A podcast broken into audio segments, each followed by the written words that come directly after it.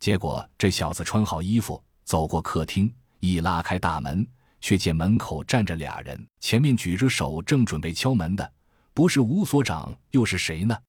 洛奇开门时，吴所长的右手正举在半空，俩人对视的时候，老吴倍感尴尬。然而洛奇却没给他继续尴尬的机会，一把拉住吴所长的袖子，惊喜道：“呀，领导，您自己来了。”这一句话让老吴顿时更尴尬了。不请自来，无论如何也是一件不那么顺溜的事。洛奇这家伙偏偏哪壶不开提哪壶，老吴在心里把洛奇撕碎了一百遍，嘴上却还笑着说：“啊，我就是来看看大家年过得怎么样。”这本来就是去找台阶的话，换了真孝阳，肯定就是一句：“哎呀，领导，大过年的您还惦记着我们，令人感佩。快进来坐。”老吴跟着来一句：“方便不方便啊？”甄孝阳来一句：“方便方便。”众人一迎就进去了，不就其乐融融了吗？可单单在门口当门童的是洛奇，这哥们不知道咋的，耿直癌突然又犯了。只听他惊奇道：“领导您别逗了，所有物资不都是您安排配发的吗？饮料不还是您特批的？有啥看的？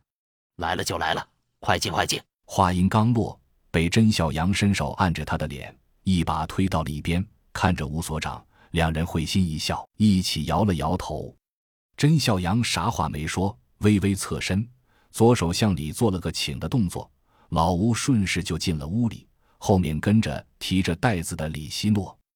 众人坐定，大家都含笑看着洛奇。这家伙也明白自己放了卫星，此时颇有些不好意思，解释道：“喝的有点多，晕了。”众人瞟了一眼他手里的在在牛奶。却没有人像他一样耿直，门口的插曲就这么过去了。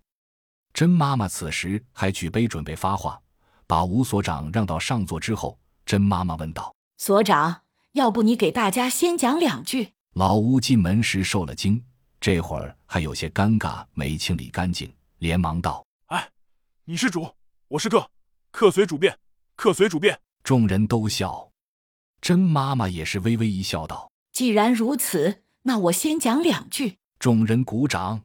甄妈妈清了清嗓子，用沉厚的声音说道：“各位亲人，各位朋友们，大概半年以前，我们经历了人类历史上最为可怕的灾难，百姓流离失所，生者无之可依。但是，甄妈妈提高了音量，有力的道：“但是，我们幸存的人并没有放弃，我们团结在一起。”打败了保护伞一波又一波的进攻，破坏了他们一次又一次的阴谋。尽管我们所有人都为此付出了代价，但是为了明天，我们所有的付出都是值得的。至少，无论结果如何，我们为了生存，为了发展，为了明天，我们奋斗了。我们也留下了希望。